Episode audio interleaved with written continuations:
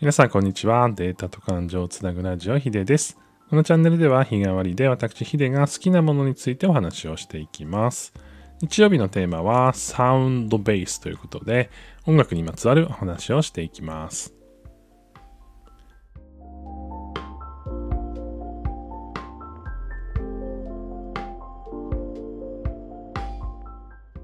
改めまして、日曜日はサウンドベースということで、音楽にまつわるお話をしていきます。たくさんの楽器をかじったり、DTM 初心者の自分が音楽の楽しさや音にまつわるお話をしていきます。え前回はピアノのね、話をしまして反響いただいたりもしてたんですけれども、えー、結構ね、楽器の話をし始めると、まあ、キリがないというか、まあ、僕の場合はですね、ギターもあるし、えー、トロンボーンもあるし、エレキギターも持ってますし、キーボードもね、実はもう一個持ってたりとかするので、ね、楽器ばっかりね、たくさんあるんですけれども、えー、ちょっとね、思考を変えて、今日はその、作曲のソフトについて話をしていきたいなというふうに思っています。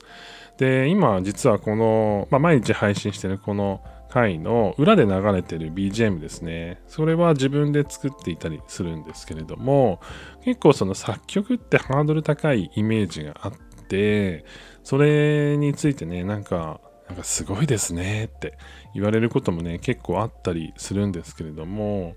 なんかさ、始める、まあ、こだわり始めるとね、もういくらでもできるので、正直、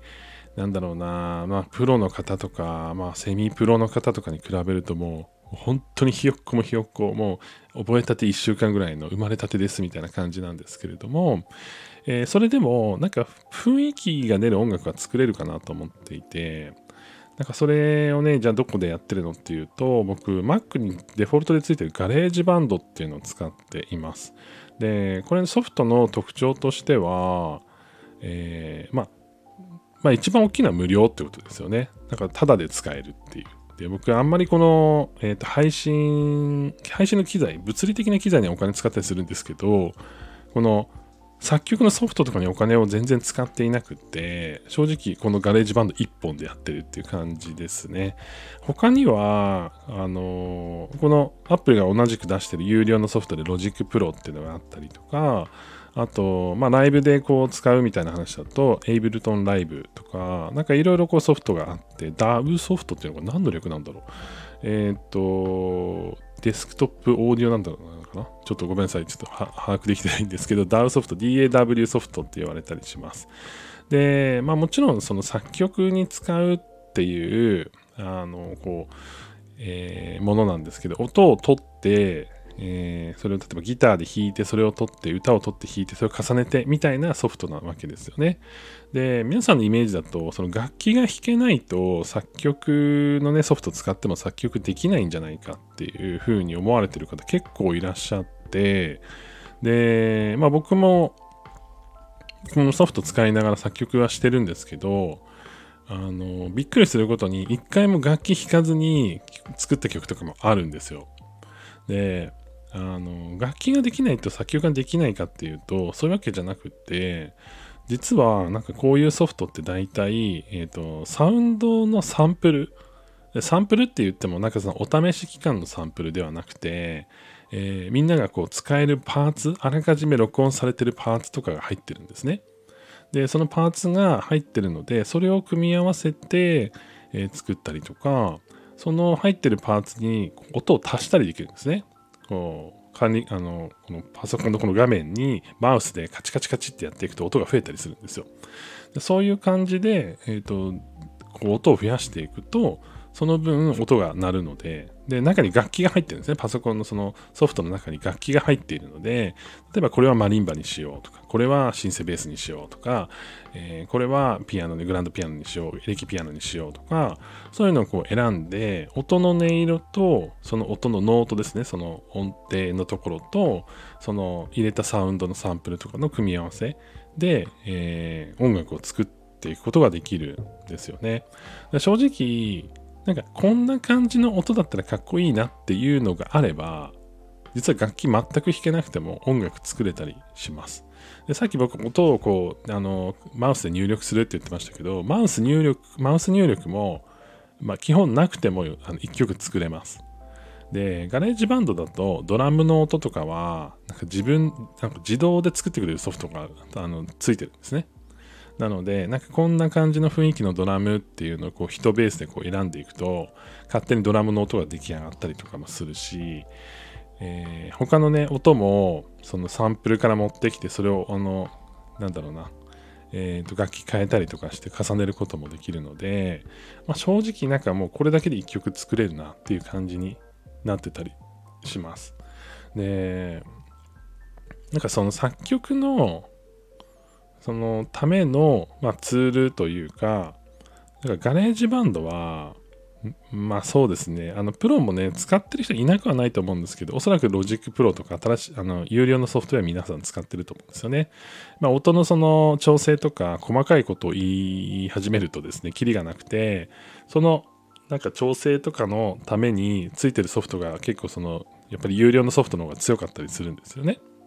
なので、それでこう調整したりするんですけど、最初、なんだろうな、どういうふうに表現したらいいんだろう。なんかこう、まず音作ってみたいとか、自分の BGM をただただ作ってみたいですとかっていう、なんかこう、ニーズであれば、 GarageBand を一回に使ってみるのはおすおすすめですね。まあ、Windows の場合はちょっと違うんですけど、Mac の場合は、そのままパソコンさえあれば、Mac のパソコン、まあ、ノートブック、MacBook ね、みたいなものがあれば、それにダウンロードして入れるだけなので、結構使いやすいですし、なんかこの音楽のソフト、音楽のソフトあるあるというか、まあ、いろんなそのプロ向けのツールあるあるなんですけど、開いたはいいけど、どこ触ったらいいのかわからないみたいなことが結構あり、あるんですよね。で、これは本当に、その、えっ、ー、と、音楽のソフトだけじゃないとは思うんですけど、音楽のソフトだともう、なおさら、その、なんか入れる設定の項目のパネルがぐしゃーって出てきて、え、これどこから何すればいいのみたいな。感じになるので、まあ、 GarageBand は割とそれで言うとそのその画面がシンプルなので組み合わせでもできるかなっていうかなんか自分が最初に触る上でもすごくなんだろうなここにこの音入れようここのこの音入れようみたいなのが結構すぐ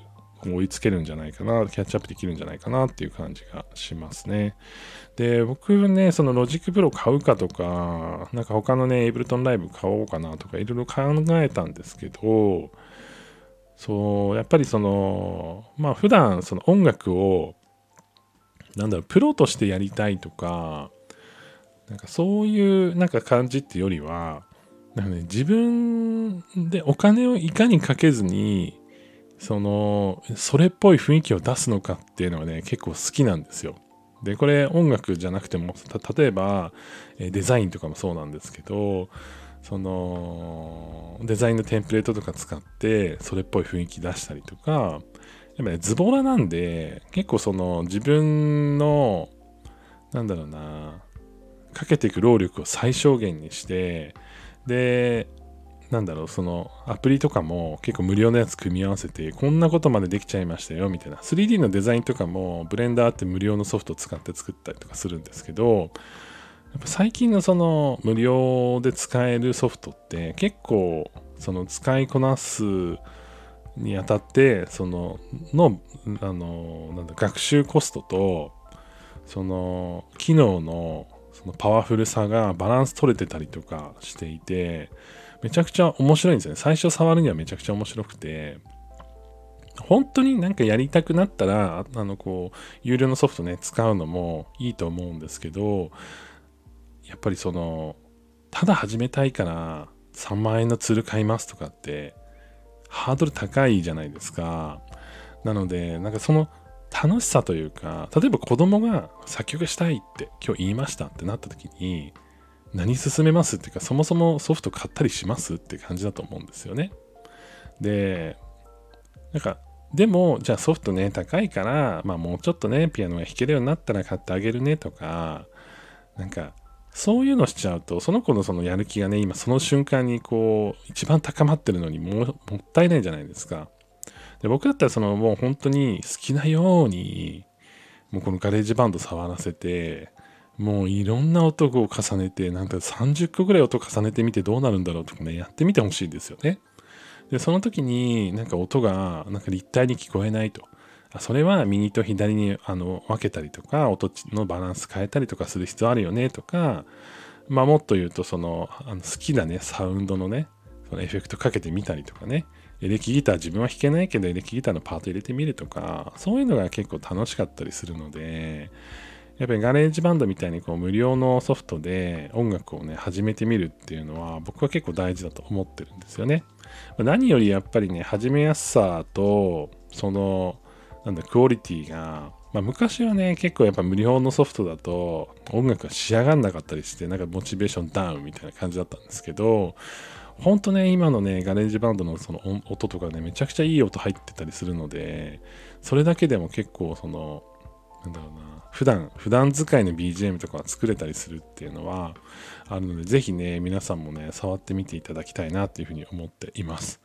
えー、 GarageBand はね、あの、もちろん自分の音を入力したりとかもできます。なので、僕はですね、えっ、ー、と、先週お話ししたこのカシオのえー、このキーボードですね、電子キーボードを MIDI キーボード、MIDI っていう、まあ、規格があって、この音楽ソフトにですね、こう音符がこう書き込まれる仕組みで入力できるんですね。まあ、そうすると何がいいかっていうと、普段音が音として入ってると、その音を下げたりとかっていうのは結構難しいんですけど、あのこの一部分だけね、この音だけちょっと下げたりとか難しいんですけど、MIDI で入れると、えー、その音をね、えー、自分で後でマウスで操作したりすることもできますし、えー、キーボードで入力してるんだけどギターの音にしたりとかマリンバの音にしたりとかってこともできるんですね。なので、そうやってこう音符情報にして入力するっていう機能が、えー、まあ、この電子キーボードにも GarageBand にもあるので、まあ、それで入力して、えー、作ってる部分とかもあったりします。まあ、ぜひね、あのー、なんだろうな、今後、ちょっと音で遊んでみたいなとか、音をこうつなげて、自分のね、その、なんだろう、自分のその動画の BGM にしたいなとか、そういう人はね、 GarageBand 一回触ってみるのもいいんじゃないかなっていうふうに思っています。えー、ぜひですね、こう、なんだろう、いやいや、これはこうだぞとか、いう意見であったりとか、作曲したいんだけど、どこから始めていいですかみたいな話があればね、あのぜひコメントでいただけたらと思います。僕なんかね、このみんなで作曲するみたいなね、教室みたいなのやってみたいなと思ってていて僕自身は全然作曲の知識ね全然ないんですけどそれでも曲作れたりするんでなんかそのにわか作曲家講座みたいなねちょっと一回やってみたいなって思ってるんですよね。ということで、えー、皆さん、えー、本日も聴いていただいてありがとうございました。えー、 GarageBand っていうね、ソフトについて今日お話ししたんですけれども、ぜひね、音楽に興味があったらコメントや DM など、え感想などね、いただけたら嬉しいなというふうに思っています。それでは皆さん良い一日をお過ごしください。ヒデでした。